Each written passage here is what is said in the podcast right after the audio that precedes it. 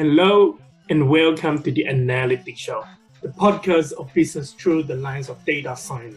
But together, we'll dive into learning and sharing where various industries are heading and how data and analytics is at the heart of shaping business growth and productivity. Let's spark different ways of thinking about data and analytics that is relevant to you and prepare your business for future disruption. I'm your host, Jason Tan. I'm delighted you could make it on this journey with us.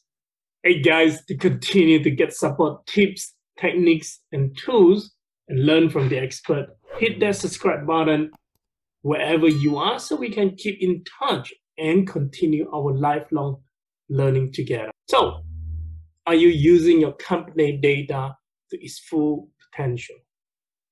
Take our embedded analytic assessment find out your score a leading organization like Facebook, Apple, Amazon, Netflix, and Google have moved beyond dashboard and embedded data science directly into their daily business operation. With our three minute test, you will discover your potential in optimizing customer experience and revenue through embedded analytics. You will gain greater clarity, insight, and advice embed analytics. Plus, you will receive customized result instantly. Find the link to this assessment in the description of this episode. Good morning, Jonas. Welcome to the Analytics Show. I'm super duper excited to have you here. I feel like we have known each other for very, very long time, which we will go into a little bit of details later. But finally, we meet. Thank you so much for having me on, Jason. I'm excited to be here. And as you said, we've had a very similar path in life over the last probably 10 or 15 years. So I'm sure your listeners will hear about it in a minute. But yeah, it's kind of like we're a band of brothers that have gone through uh, similar trials and tribulations over the years. And uh, we can share war stories. Indeed, it's almost like we come from the other part of the world and we sort of like meet in Australia and we talk in the air for over the last five or six years. So that is where I want to get the thing started, just to share a little bit of this common background that we have that is something that related to both of us. It's interesting that when I was talking to you, that I realized that how we had crossed paths share a lot of a similar paths with each other. So you started this digital marketplace called Bike Chaser, and I had one called 22 Labs. So I presume, similar to your business partner, Cameron and myself, you're into cycling? I am absolutely into cycling. And it's funny you allude to that startup that myself and Cameron started back in 2014. And I remember at about halfway through that, so in probably 2017 or so uh, from memory, we got an email from you, Jason, reaching out and saying, I've got the 22 lab started and I want to collaborate with you guys because I really want you to beat the big guys. And you talked about it with me just before the show how in a lot of these sort of marketplace verticals, there are one dominant player and then often a fast follower or a challenger. And in the cycling space, there is a one big dominant player in Australia, and they're going around the world as well at the moment, which is Bike Exchange. And funnily enough, you and I had both seen at the same time that there was a second fiddle to that big challenger, and we wanted to take them on at the time. And I remember you reaching out to us and having a chat there about how we could succeed with that and helping us a bit because you'd actually started slightly before us. So it's like we've been on the same path for years. So that marketplace was a really, really big learning experience for me. Um, digital marketing is a really interesting analytical exercise as well as uh, many other things. But before we get to that, you did ask, do I like cycling? I love cycling. I've, I've grown up in in Copenhagen, Denmark, which is the cycling capital of the world. So I've been cycling everywhere since I was four, I think, and until I moved here. And I also used to cycle a lot in Australia to and from work when work wasn't inside my own house, as it's been in the last almost 12 months now. And what I really appreciate is the sort of utility of cycling. It's such a pleasant way to transport yourself around whilst being good for the environment, good for your own health. And just it creates a different environment in the city as well when you have less cars and more people on bikes. My business partner at the time was more into that sort of road cycling with the lycra and fast bikes and all that stuff. So together we had a, a really good package that sort of catered to everyone in cycling. Yeah, so you can probably share your similar views on cycling, I'm sure, having gone through a similar experience. Absolutely. I think what I really love about cycling is that I can integrate that as part of my commuting routine, both before and after work. And I really enjoy how it really gives me that energy and freshen up in the early morning before the work start. But also, I think what I really enjoy is that meditation space that I have in that hour, as opposed to sitting on the bus and stuck in the traffic for 50 or 60 minutes just to get to work. The meditation, the integration as part of my commuting is really what I enjoy about that. And then obviously the weekend long hours cycling, that sort of stuff is what I really enjoy the meditation, especially when you are on the flat path that just pedal and pedal and pedal the meditation, get into that flow is one of the best things that I feel I have had during cycling. I can totally relate to that. I think when I when I cycled to work, I had 20 kilometers each way, which is enough to get into that meditative state. And it was also a nice way to start the day because you're not actually getting up to go to work, you're getting up to go for a bike ride. And then it just happens to take you to work and then you start your day from there. Exactly. I think you guys in Melbourne definitely have more better facility than we do in uh, Brisbane, but I suppose I think we sort of like are catching up. But obviously, weather is another great advantage that you guys have. But I think weather is probably something that people or the city should be taking into the consideration as they are building up more facility. What I mean by that, for example, in Brisbane, is a warmer weather, warmer warmer climate here, I think it's kind of like hard for us to encourage cycling as part of the community because not necessarily everyone want to get into sweat or the sort of stuff. Yeah. Now you talk about the digital marketing and also obviously building the digital marketplace platform. Now, from my own experience, I know that digital marketplace is a really tricky business. The data side of the bicycle related stuff can be really, really heavy. And what I mean by that is that the numbers and numbers of the data and the accessory, it's just humongous. So as this is more of a data and also the business side, I want to move into that a little bit more of the data side. Now, purely from the data analytic perspective, what is one thing that you felt you have learned from this digital marketplace and that it can apply and benefit other business tremendously? So I learned quite a few things from that. First of all, I think that marketplace businesses are incredible and wonderful businesses that have staying power and you can build an incredible moat around your business longevity and uh, sustainability but only when you actually have critical mass and that's the hard bit right? So if you think about some of the biggest tech businesses that have emerged over the last 10 or 20 years like amazon facebook they're all marketplace or network related right? So it's buyers and sellers coming together in an integrated system and then magic happens. So the network effects. But to create those network effects is a very, very big effort and it can be quite costly if you're not the first mover.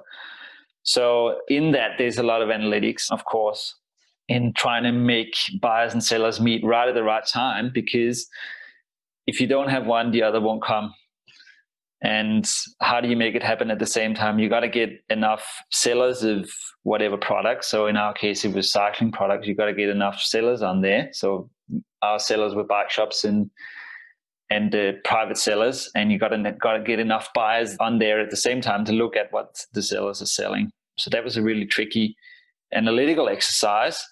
And what I learned from that in terms of what can be done in other businesses were things like understanding just how important data driven analytics and algorithmic businesses are for the world, and particularly one that we studied quite heavily because we had to, because that was our big source of data is or there were two actually. So Facebook was one big source of traffic for us, and the other one was Google. And both are algorithmic businesses, right? They're, you're basically trying to create something that fits within the algorithm there so that your content gets shown to the right people at the right time.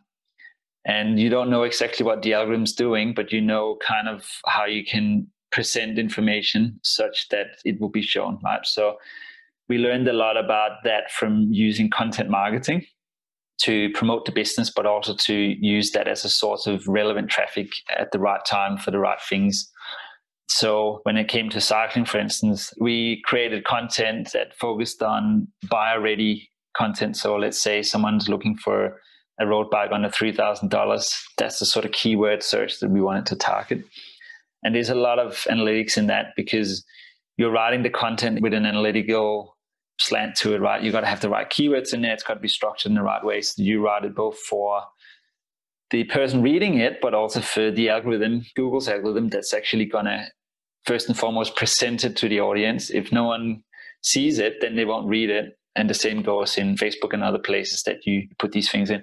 So that was a really big lesson for us in terms of how to get traffic. But the second part to that is and I think this is a broader business lesson is just the value of delivering over and above to your customers and delivering more than just sales or here look at our product buy now um, but actually using content to create a story around your business and to personalize that business right? So you can you can put a human face on the business so to speak and we used ourselves in that sense.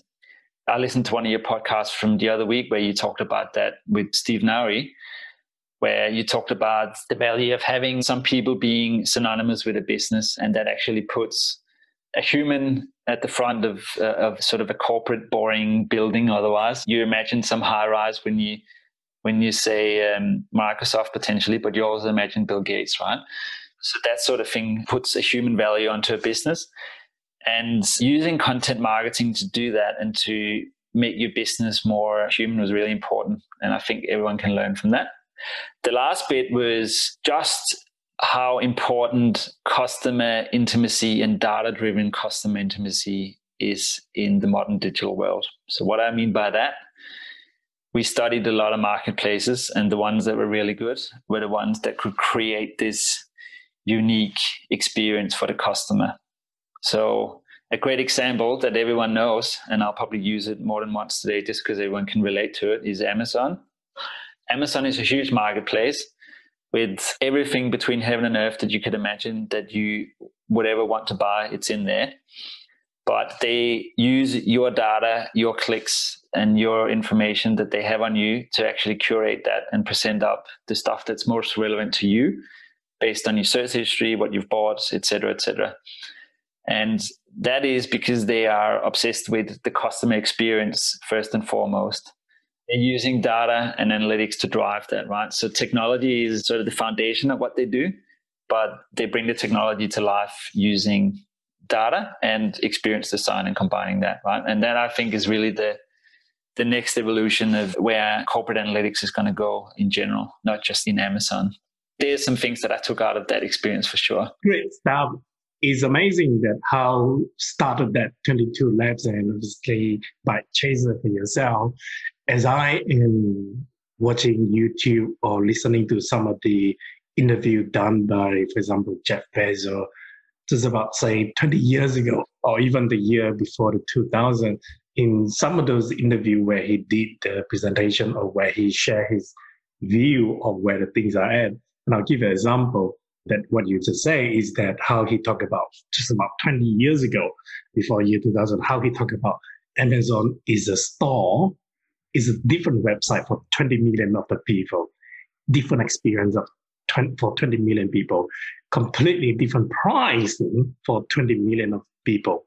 I, as I reflected back and listening to what he say, I find that fascinating that how Amazon, Jeff Bezos, and other guys in the digital marketplace or marketplace have already go into such a deeper thinking about how the things and how they use analytics to drive the customer experience is fascinating, is what I would say about that whole marketplace thing.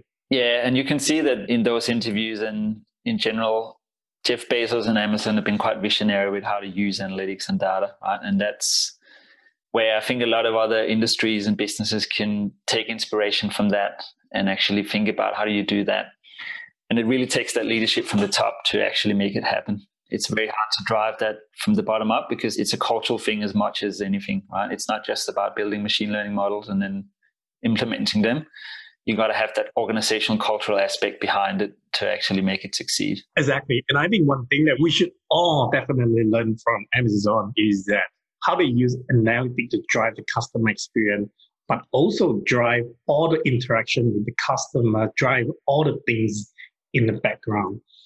And what I mean by that is even as of today, or at least even as for the last 10 or 15 years, analytics for a lot of places is about dashboard and whether your dashboard have that model built in or not is about the dashboard or is about someone build up the model and doing the presentation to the executive team, right? And then it takes time to execute that. It takes time to integrate the, the result, and it takes time to come up with strategy and then subsequently build into the business operation. Whereas what the digital marketplace or the digital business often be able to do is to take that model, take that result, and then integrate them into the business operation. I think that is still one thing that is missing in many, many of the large enterprise that has been running over the last 50, 60 years. The difference between the two in using the analytic.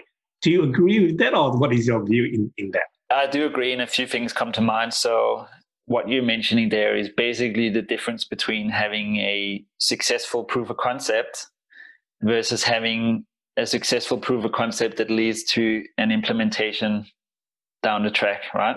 And in my career, seeing lots of proofs of concepts not go anywhere because the implementation was hard. It wasn't actually set up to be implemented. So, what's an example? Well, in the previous example from a piece of work that I led was we built a pricing model that was quite good and quite helpful for a retention team but actually implementing it was really hard because the way that the enterprise system was configured was really hard to feed to sort of feed the information straight to the front line that was on the phone speaking to the customer and actually dealing with that. So it's a, small example of where the proof of concept that we built using sort of a, a sticky tip solution to test it proved out to be working really well. But to actually implement it there was a potential huge IT cost and lots of work to actually set up the system so that we could feed through this little piece of information that made all the difference.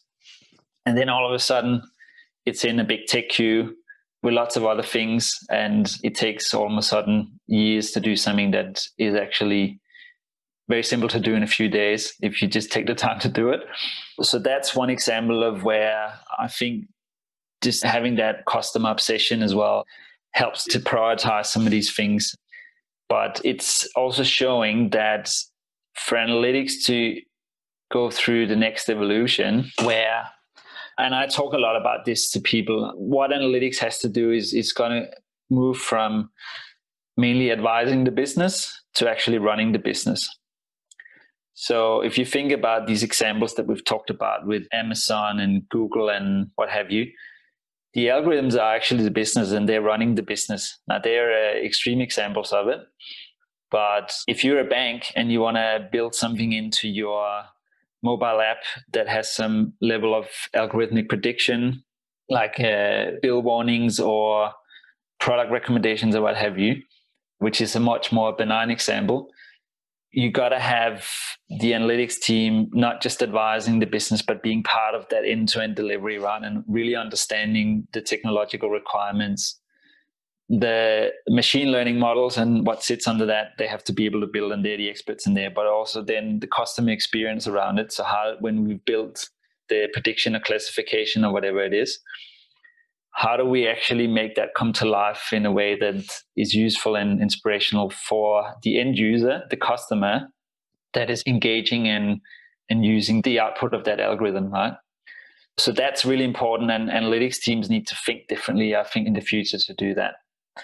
I couldn't agree more with you in what you said just before there, Jason. Now, I think the suggestion that I probably would say, if that's okay, I want to delve a little bit deeper into that. That is where I call embedding the analytic into the business operation. And I think part of the challenges that the traditional businesses, and if we use bank as an example, is that the challenges that they face often is they don't own or they don't build their core technology system from the ground up. Often they bought from the traditional big vendor, right? As opposed to the advantages that Amazon or those big, big guys, if we use Amazon as an example, is that they build the things for the ground up. For that reason, I think they have the flexibility to be able to maneuver and how to integrate a lot of these things. So I suppose the advice for the traditional business like the bank who doesn't necessarily own and build the core system from the ground up is then they need to think about how do they build the platform, analytic platform, and fit the result back into their core system. I think that's probably the challenge that they have to figure out for their leadership to think about or for their analytic team to think about how to integrate two together rather than having their beautiful model sitting there to be interpreted and executed.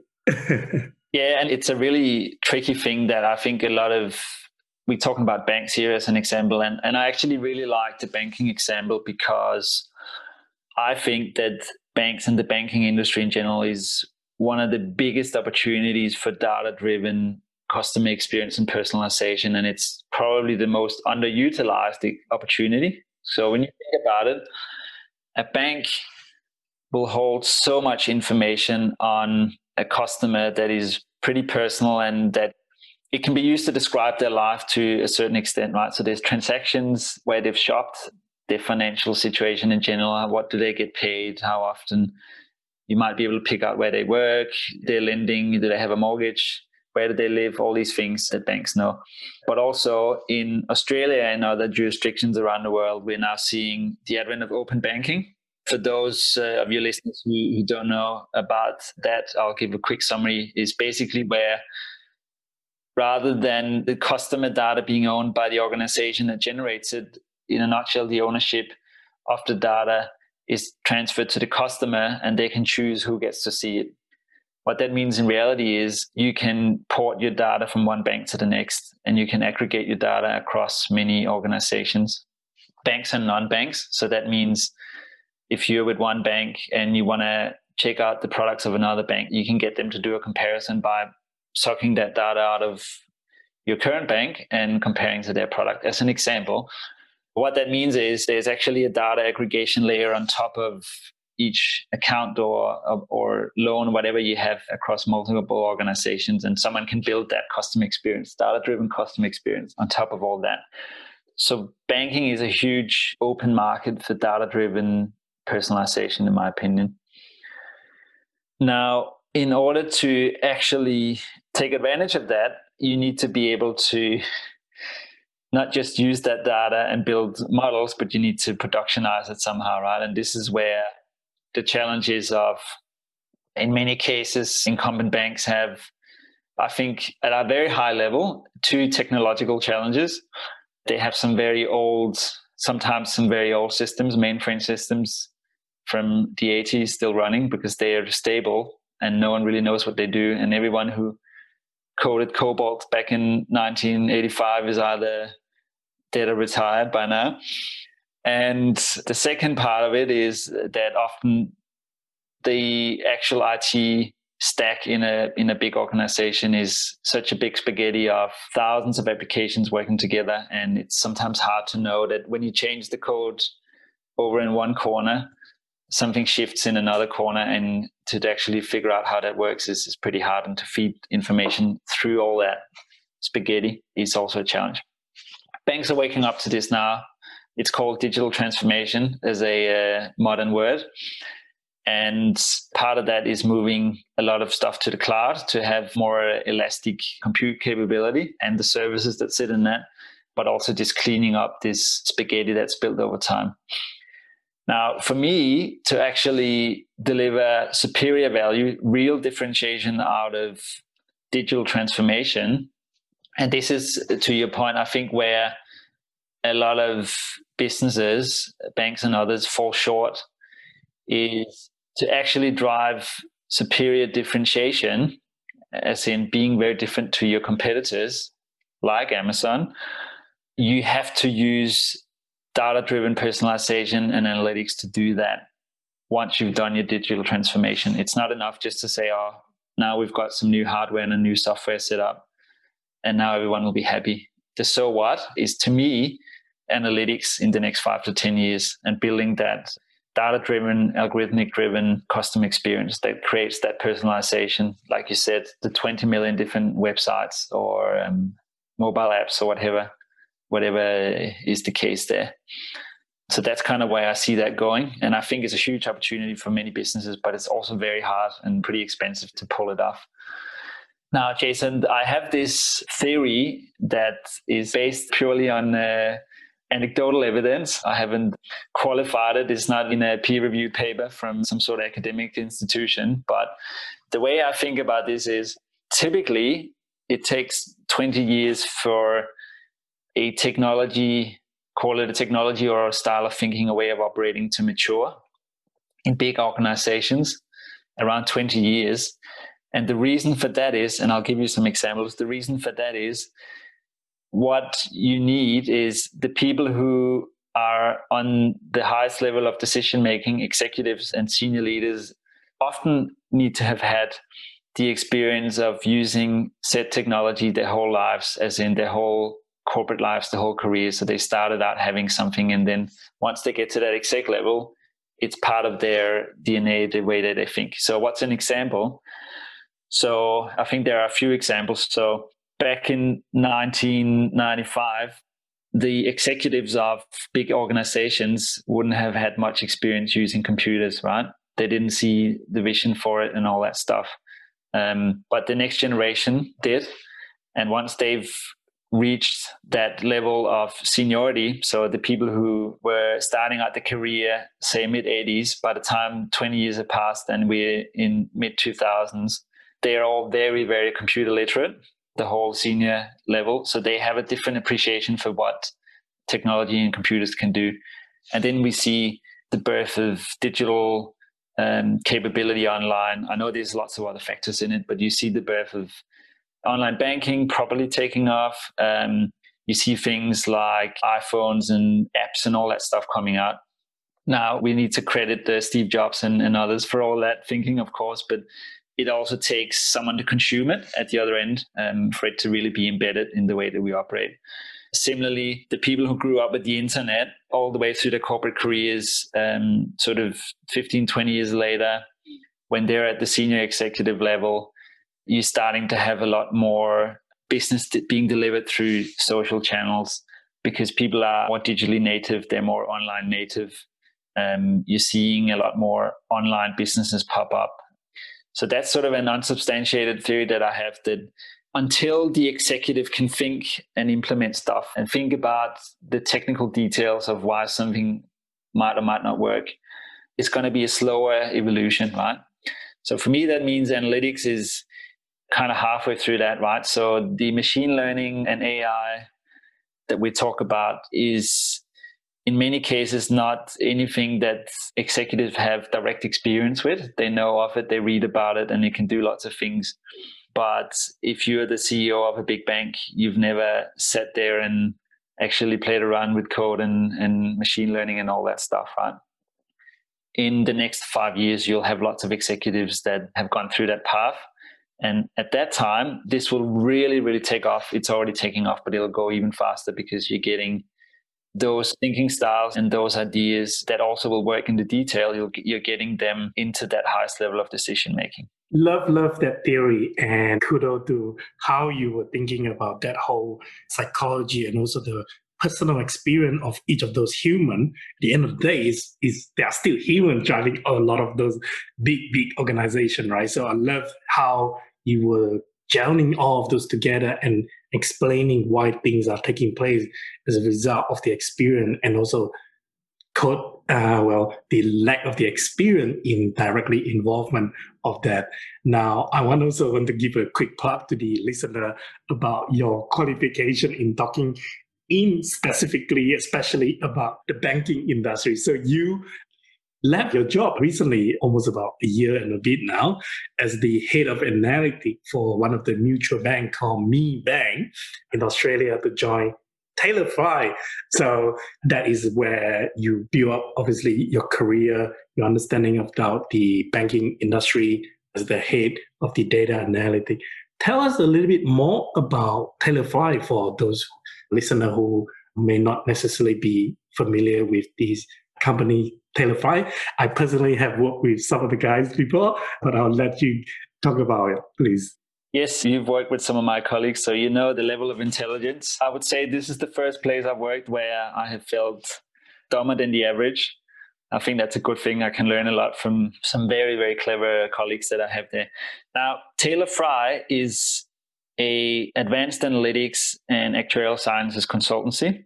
So we do work across government and corporate clients in Australia and in New Zealand.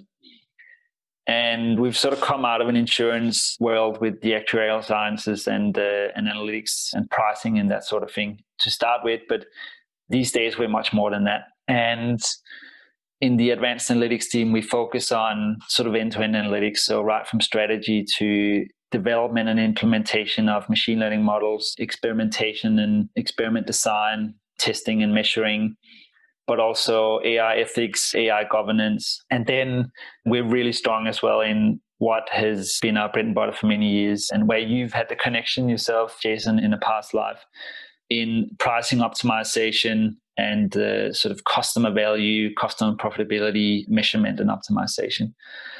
So Taylor Fry is actually 51% owned by Qantas, which is for your international listeners is the biggest airline in in Australia. And you might say, well, that's kind of weird that an airline has a majority stake in a advanced analytics company.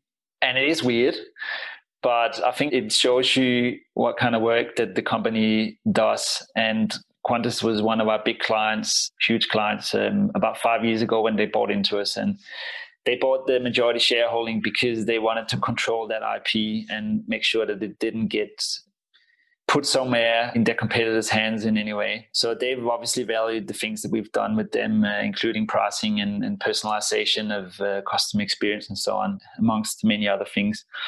So that's Taylor Fry. We're about 100 people across Melbourne, Sydney, and Wellington in New Zealand, but we service clients across Australia.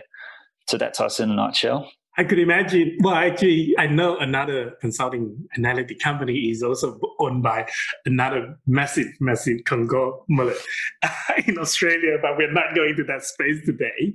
Let's dive into a little bit more details of your role at Fry. So you are now the director of analytics for Fry.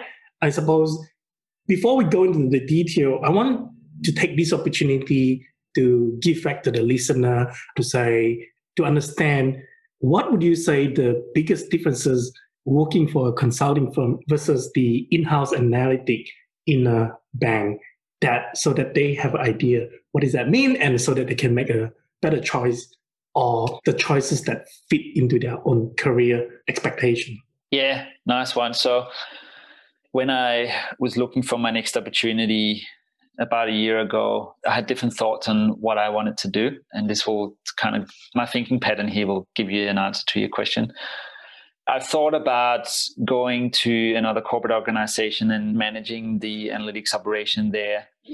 And the other option I thought was viable was to go into consulting.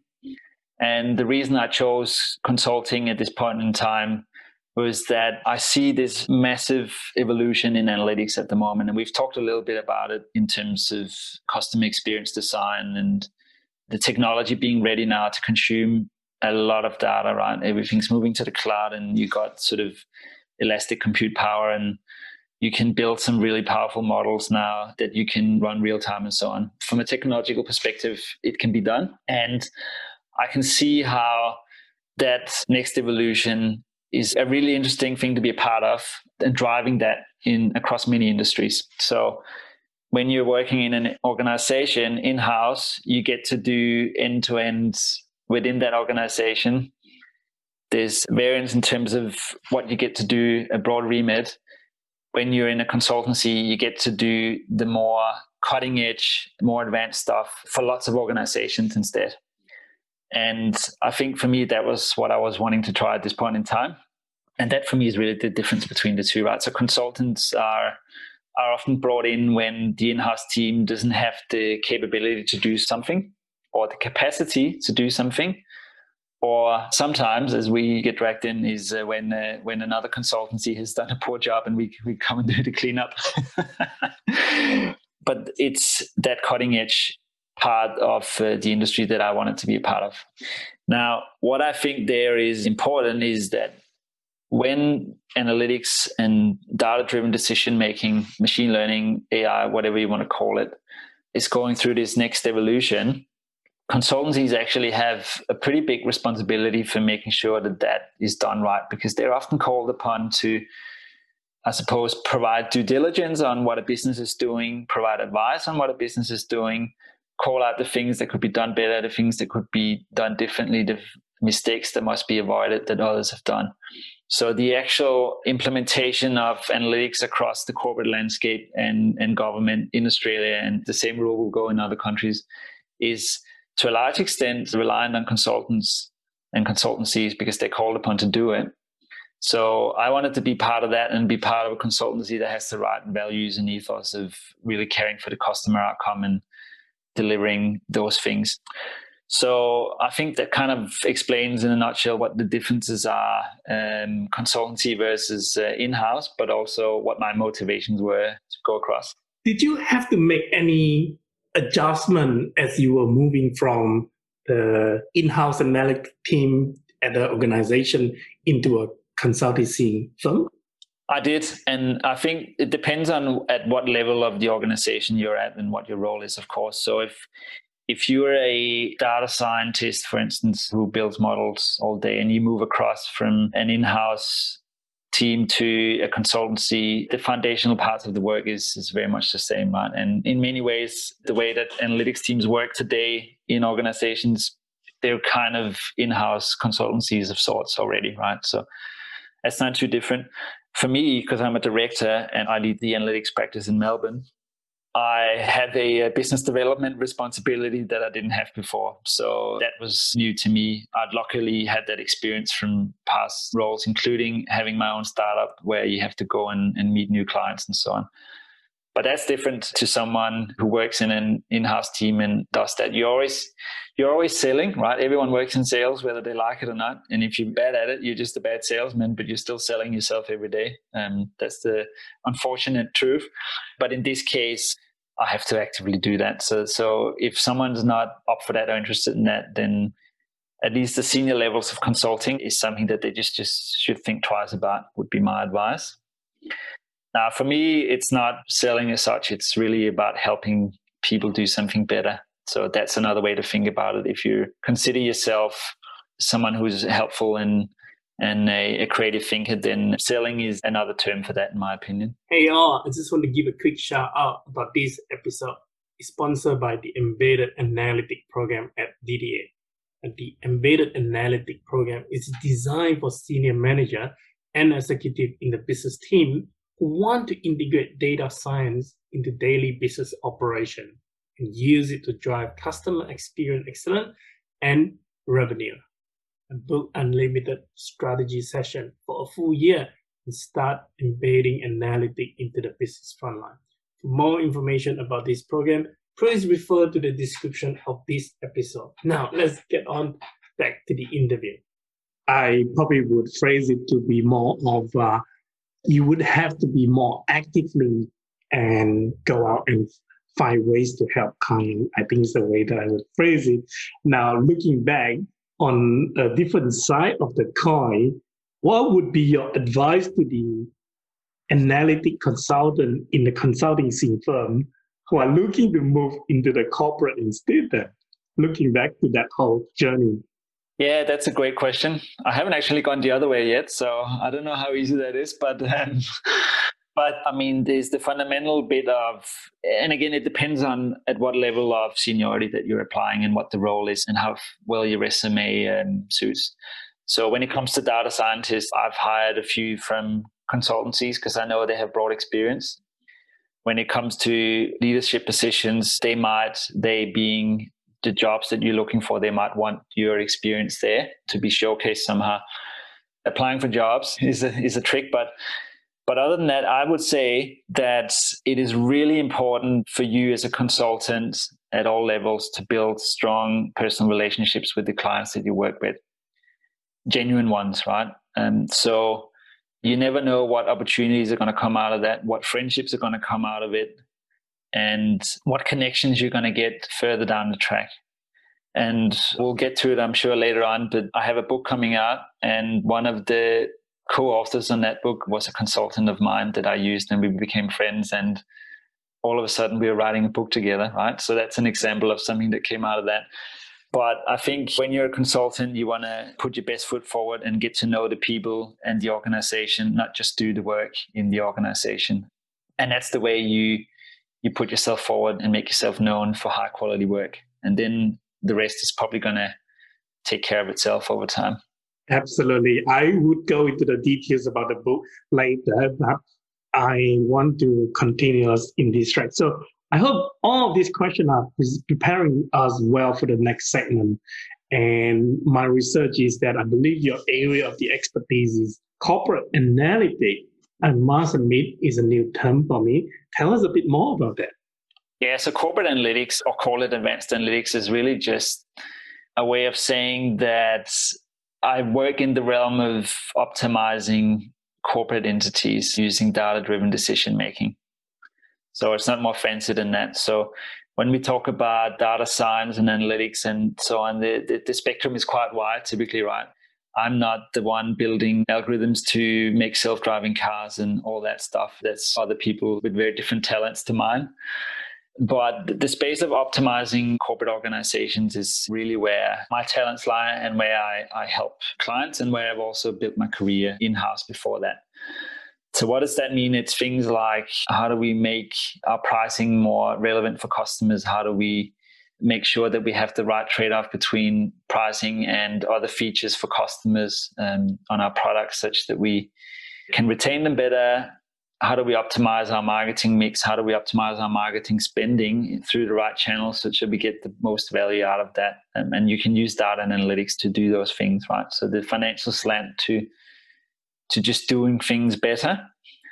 Then we have, which is what we've talked about at length already, is personalization and data driven sort of customer intimacy that I think will become more and more important. It's tricky to do it, but things are converging in the marketplace now so that it becomes more and more important for businesses to be able to do that. And then the last couple bits to that I would say is which is also customer experience. And I actually had a conversation with a client a few weeks ago about this who works in in risk management. And we were helping them with a project around optimizing the way that they measure risk using data and analytics. And I said, look, think about your role here. You're at the back end of the business and you're trying to take risk out of it, but you're also part of the customer experience because the way you do it will impact the customer either directly or indirectly, right? The risk settings that you have. So let's say again, pick the banking example. If their risk management is to to decline all loan applications that look too risky, then the customer experience is that you have a lot more applications declined. But if you get more sophisticated with that, you could get more accurate and improve the customer experience for for the customers that actually could have gotten a loan if you hadn't been so strict that's a basic example, but it sort of gives you an idea of how something looks like a backend activity, but it's actually directly customer experience. And then the last bit, which is really, really important these days, and especially now that we're moving from this, this realm of analytics being used to advise the business to actually running the business on algorithms, is AI ethics and governance of machine learning models, and generally sort of governance of how you use your data in your organization. So that's what I think about when I think about corporate analytics. And that's really sort of the spectrum that I work in and uh, that Taylor Fry also has a lot of expertise in. Absolutely. What do you think are the most valuable lessons when it comes to the requirement for the organization to succeed with the advanced analytics, whether it is in the individual department area that you mentioned in terms of the marketing, pricing, and risk management, etc., or even to the extent for those that are more mature ones who who will be able to bring all of those together to have a holistic view what are the lessons that you would ask them to pay more attention to? So, one of the key things for me is that the detail of the analytics, so the numbers and the statistics and whatever else we combine to get an output, is 50% of the work. The other 50% is about human beings. And the things that are required there to actually make analytics and advanced analytics in an organization really take off and really have an impact is I think one really important thing is you got to have support and buy-in right from the top. So I'm talking here about the CEO and the executives underneath. They are such important drivers of culture in the organization, and the way that they will use and adopt data analytics will flow on to the rest of the organization. Conversely, if they're not interested in it, it's very hard to penetrate from the bottom up with something that's new, something that's advanced, something that frankly the rest of the organization doesn't really understand one how it comes together but two also necessarily has a big vision for what it can do and without that support from the top and sort of a top down push to actually embed analytics across the organization it's going to be very hard you just you're not set up to succeed. Now, when it comes to strategy, then that's really important there as well. So there needs to be a corporate strategy and an analytics strategy that link. So your analytics strategy, often you see analytics strategies with phrases like, "Oh, we we need to have really advanced analytics and machine learning model capability," which is a good goal to have, but it's not specific enough um, to actually to actually have a meaningful outcome, right? It needs to be linked to the so what, so the, the corporate strategy, right? So we want this advanced capability so that we can do X, Y, Z, so that we can deliver superior customer experiences through our mobile app, like X, Y, Z proof point. So let's say someone wants to, again, I'm, I'm picking a banking example so they're close to heart. Someone wants to build a mobile app that has a sort of a forecasting or budgeting capability in there is one proof point and that's because they want to help the customer succeed financially. Then you got to build the analytics strategy such that that's made possible right? And that when you think about that it's not just about building a model or an algorithm that can calculate the right budget it's also how do we actually get that in to the app what is the technological stack that we need to have to make that quick enough, real time, with the right data, validated, it's governed, all those things. So you got to have the right level of strategy from an analytics perspective that links to the overall corporate strategy, and then the two, the two are, are joined, right? Then after that, it's just really important at a basic level to have your analytics team have time to do this work. So that sounds really kind of basic, but often what happens is you get distracted. And distraction is a massive thing for this sort of really deep, complex, focused work. So I think having, and I talk to organizations a lot about this, having the right BI set up in your organization can free up so much time to for you to do more advanced stuff that you wouldn't think of otherwise simply because when you have the right BI set up, all the, I call it level one questions. So, how many units did we sell? Who did we sell it to? All that stuff. Potentially, how many are we going to sell next month? When that's taken care of, and people think about the level two, level three questions, the better questions, the really, really deep diving questions, the questions that are actually going to move the dial, and you spend time on those ones rather than answering the basic stuff, then all of a sudden you're just spending time in a different a different level, right? Um, and you're going to come up with better answers to better questions. So you can come up with all the right answers to the wrong questions and spend a lot of time on that.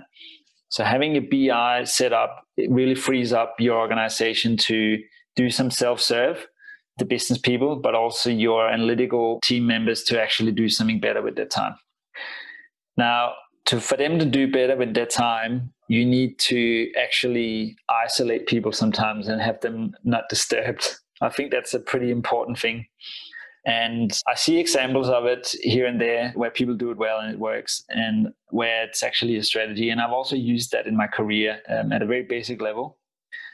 When I have run analytics teams, I've always had someone work on secret projects that I wouldn't tell people too much about because I don't want them to get too excited about it before it's at a point where it's actually going to be useful. I also don't want the analyst or analysts who are working on it to be distracted with other stuff. So I'll give you an example. And I've done this twice one as the actual creator, and then one time I was the leader of the team. So in a former organization where I worked, I decided to build a customer lifetime value calculation for the whole organization. I had 4 million customers, and we didn't know what the value of these were. I didn't tell anyone about it at first. I had some of my capacity 20 30% of my day not taken up by projects at the time this was working internally in an organization and i started coding this up and three months later we could calculate the value and forecast the value of every customer at an individual level and i did that because i put that time aside and i didn't tell people until there was some product that was almost done that i didn't get distracted all the time when I later in my career had to build that somewhere else, I had this analyst work on it for a similar amount of time. And we had lots of priorities coming into the team, lots of requests for very urgent things. But this analyst, I didn't take them out of it. I kept them on that project to finish it because I knew that it would be able to be a stepping stone for the organization and thinking differently about the value of their customers. So, again, at a high level, I think it's really important to just carve out, isolate time for analytics teams to work on the things that are not urgent but important and really focus on that because that is what's going to over the longer term make a difference to your organization you reminded me a messages chain that i have with one of the cdo from innovation company in australia and in the same vein of how you were talking about keeping the project or the team uh, secret, I think the way that we describe it, I think is almost the same. But we use the analogy of like keeping the team extremely, extremely small. And I think to some extent, this is where perhaps some of the organization are getting it wrong in a way that whenever they want to start a new analytic project is that they're going to start showing project manager, 20 team members, all of these project stakeholder. Now, I totally get it from the budget perspective and the sponsoring perspective, but I think the challenge is when when there are too many people involved, when it is out in open, everyone wants to throw in their opinion, everyone wants to throw in a feature request, everyone wants to do bigger than what it is supposed to be. Suddenly it will be the next sexiest machine or the beast in the house and everyone wants to be part of it. And because of that it throws so much challenges to the team and prove it to be working because suddenly proving it to be working and proving this to be successful is no longer just getting that one most basic and the one most important things to be working and to be successful, but it is about satisfying all the different people. And that is how the success will be considered and that is how success will be interpreted. And equally, I want to go back to the word that you use, being distracted, because suddenly everyone is distracting everyone. So it make it so hard to prove the basic thing to be working and then how you add on. I would probably say that's another way that I would interpret that. Do you think do you think that small team is perhaps a way to do that? And what would be your advice to the organization to say, instead of throwing it out there and being an open thing, like what you were saying, how would you tell them it is better to keep that in a secret and keep it in a small team until it proven to be working and then you only start having all these people because I think it is so going against what the mass, what everyone else is doing. How would you be able to say you need to keep it under the secret because of all these advantages that you describe? Yeah, it's an interesting question and concept of, of secret. So if I think about agile, it's a corporate buzzword, but also a, a working methodology, new ways of working or whatever you call it. Part of that is designed to have smaller teams that iterate and work quicker without having the hierarchy of lots of people needing an opinion, and especially senior people having to approve on certain things before something gets done. And I think it is actually a really, really important cornerstone of digital development that there's a lot of stuff often you don't know until you experiment with it a bit and you test it. And often you need a small handful of people who know just the right stuff to get it done so that you can prototype rather than having everyone involved and sort of project oversight and check in and governance meetings and all that stuff, which will slow it down. And I'll give you a small example of, of this customer lifetime value calculation that we built. At one point, we showed it to a senior member, an executive, and they were so interested in it. They thought it was wonderful. But then what also happened was they started auditing and questioning all the ways that we've calculated certain things and whether that was the right way to do it. And before we knew it, the project shifted slightly from focusing on building this calculation out and be, making it more advanced and more robust for operationalization to actually spending time on proving why what we've done was right and not the other way and spending time on PowerPoint packs to explain why we'd made this assumption over that assumption and all that stuff, which is important because you've got to win your stakeholders over. So don't forget, this is, this is actually an important part of the exercise, but we didn't want to do that at the front. We knew it was going to come. We didn't want to do that at the front because we knew that we wanted to have it at a certain level before we started engaging with the rest of the business and having this challenge of of having to prove out not just the value of the tool, but also that we've done it in the right way and so on. Um, I think that kind of proves that the small secret team really helped get it to a certain point first. And then once we were ready to show it to the rest of the world, we did.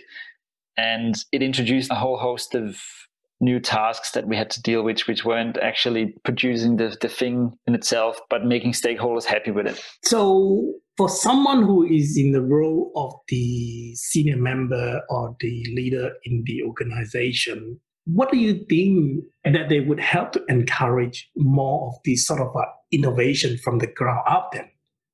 Because to a certain extent, they're not directly involved and while they have to make sure that the, the team on the ground uh, paddling the boat to the direction that the senior team is setting, but at the same time allowing room for innovation because the ground is often the one who is closest to the tools, closest to customer experience, and closest to all the metrics that is produced by the front line. How should they balance the two in order to make them a successful of analytic in the organization.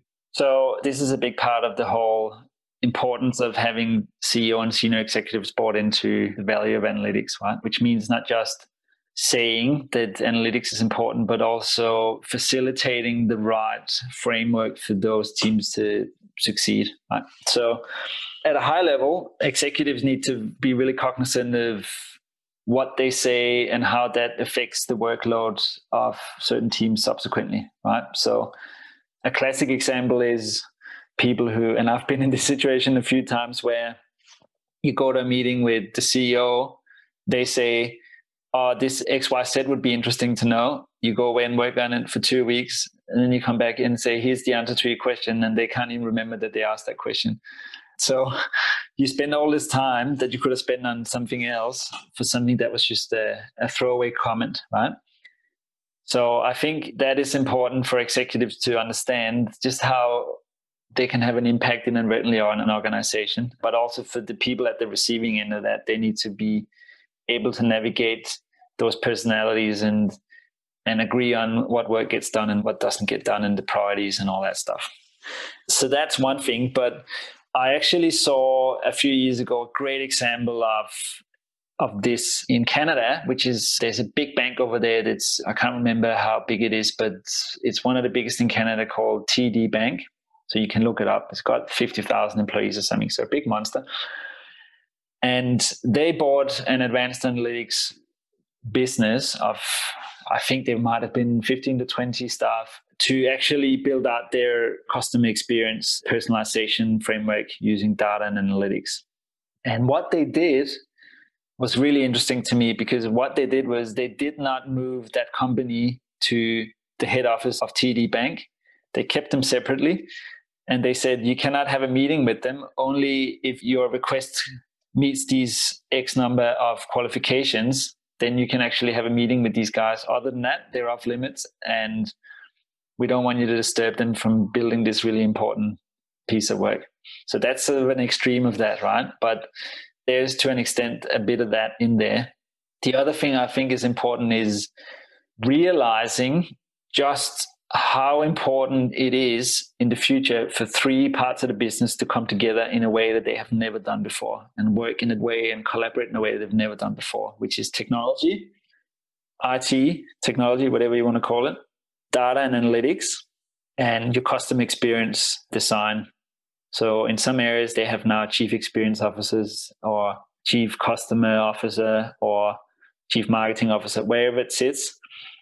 But the people who are responsible for the technology stack, the people who are responsible for using data, and the people who are responsible for designing the ultimate customer experience need to come together to design that with all those three elements in it, because that's what it takes to succeed.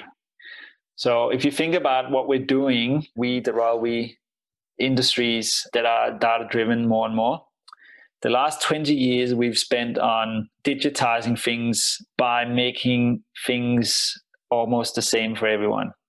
So you can log into an account online and you can follow a step that everyone gets, and it's a funnel that is optimized for clicks and usability, but everyone gets the same. So your banking app is the same as mine if we have the same bank.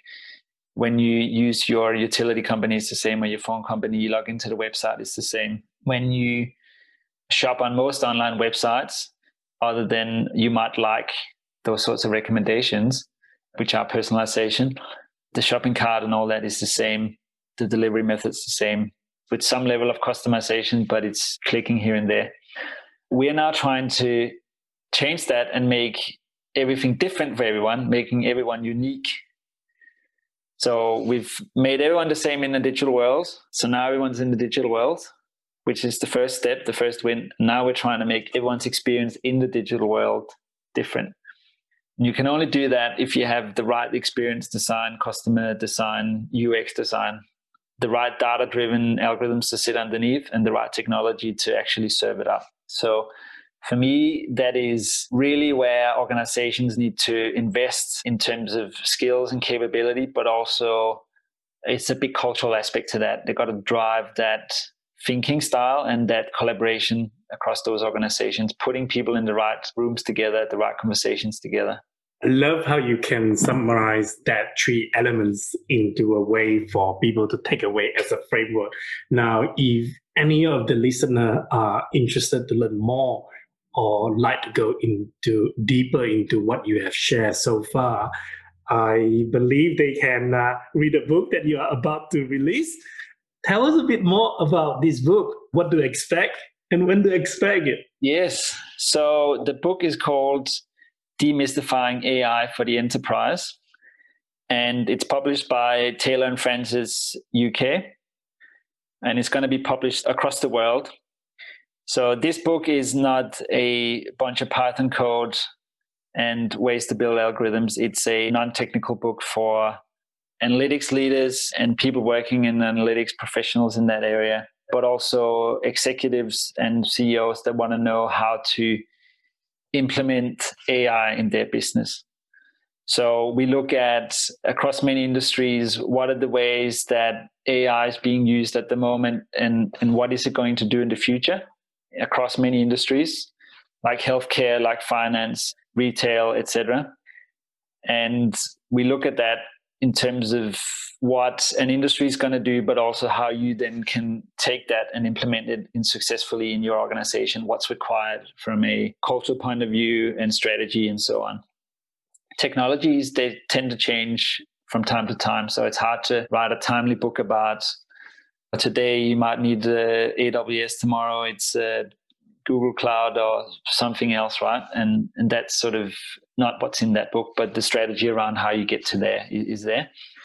It's a book that contains this information, but also lots of case studies from around the world of just how businesses are actually using it at the moment. It's being AI to actually deliver value to their customers. Now, I keep saying we because there are a number of authors on this book. It's not just my book, I'm a co author. So the people on it are Prashant Natarajan and Lee Wilkinson, who are from H2O.ai. And we've got Ed Dixon from Intel. We've got Kirk Borne from Booz Allen Hamilton. And then Shantha Mohan from Carnegie Mellon University. And then myself that are the authors on this book.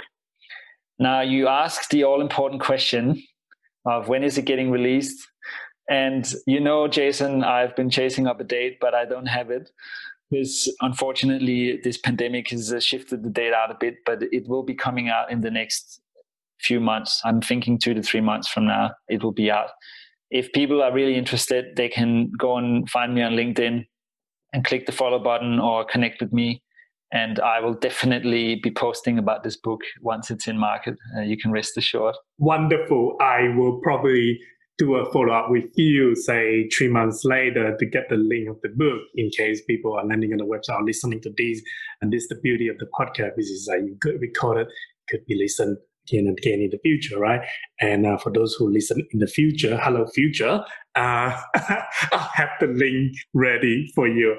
One thing that I just want to have a quick plug of that is you mentioned about Prashant Natarajan. He's now the director of the product at the H2O.ai. He was one of the podcast guests in the early day when I first started this, which is why I always wanted to ask you about that title, Demystifying AI for the Enterprise. So well done for that. And uh, congratulations for coming all that way to publish the book.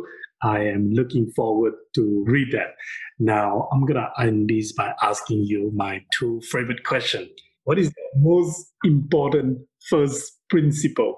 So, when it comes to data and analytics, I have two important first principles. I'm hoping I'm allowed to have two. One is when we're in the detail, my favorite saying is before we can say we're right, we got to make sure we're not wrong.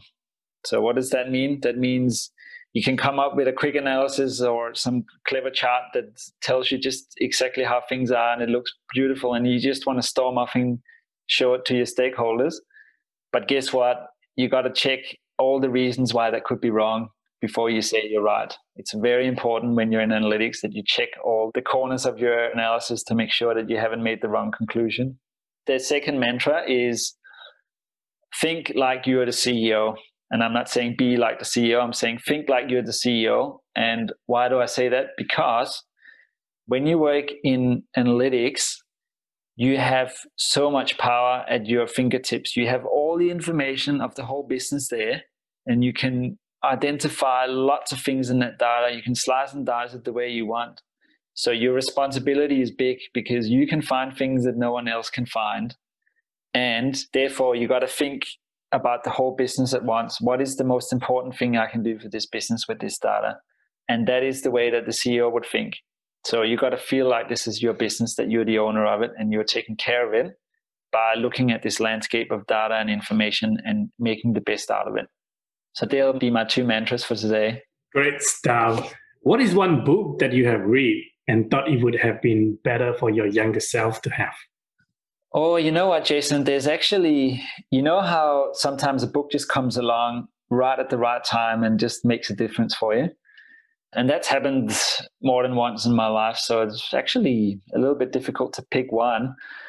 And it's contextual for me, of course, but so I think that Seven Habits of Highly Successful People helped me think about personal development in a different way when I was at a young age. So that was helpful for me at the time. I read The Four Hour Work Week as well in my mid 20s, which helped me start my journey of online entrepreneurship and experimenting with that. But I think the book that I'd probably pick first and foremost is called Mindset by Carol Dweck. And this book talks about fixed versus, I know I've forgotten what's the other one, fixed versus. That's not a good plug for a book, is it? it's a good book, right? So when you have a fixed mindset, you basically think that there's only one way to do things. You think that your path is set to some extent. You have the abilities that you have, the intelligence that you have, and it can take you a certain way. Whereas the opposite to that is you can practice your way to anything. You can practice your way to success. You can learn if you put in the effort. And I think if I'd had that at an earlier point in my life, I, I would have really appreciated that. Um, it came to me again as a really important sort of insertion in my life at a time where I was finding it really tough in my career. I changed it to a job where I didn't have the resources and the setup to succeed. And I was three months into the job and I was ready to quit. Right. I thought this is the biggest mistake I've ever made. I went on a holiday at the time and I had this book with me, a friend of mine who's a psychologist, a performance psychologist. So he works with uh, professional sports people to make them think differently about things and sort of bolster their performance. He gave me this book and I went on this holiday and I climbed Kilimanjaro, the mountain in Africa during this holiday, and I had this book with me all the way, and I I read it, and I don't know if it was the book or the the thin air on the mountain, but I went back and I thought I'm going to change this situation rather than quitting, and I'm going to not have a fixed mindset about it. And it really, really just put my career on a different trajectory just because I changed my attitude. It was the same job, but I changed the outcome of it. So that's a really important book for me and one recommend? I wanted to say thank you so much for opening up in that two minutes. I want to use this opportunity to give a shout out and applaud what you have just did. I think a lot of time, often we look up to the people who have done it and we think that it must be such an easy route for them they know exactly what's going to happen they know exactly what's going to be doing and they never have to suffer or face any challenges or they never really have even any doubt about what will happen for them to build up their career right? But the reality is i think a lot of people including those that we admire like yourself would have to go through. So it's completely okay to face that and it's completely okay to have that reset and a pause to reflect on what is really important for them and then start again. So thank you so much for sharing that. And uh, yeah, lovely to have you. And again, thank you so much for sharing everything that you have to share. Thanks a million for having me on, Jason. It's an absolute pleasure. And I hope that your podcast continues to be successful and that your listeners will enjoy what we've just talked about. Thank you so much. Hello. If you enjoy this conversation, hit that subscribe button so we can meet again. If you don't, I'll be stuck in an infinite loop. So pull that plug by clicking the subscribe and help me out. You can further support us by leaving us a kind review from wherever you are listening. At the end of the year, I will choose a reviewer to send a special gift to, and it might just be you. Look forward to seeing you here next week for a new adventure if I can find my way out of this endless loop. See ya.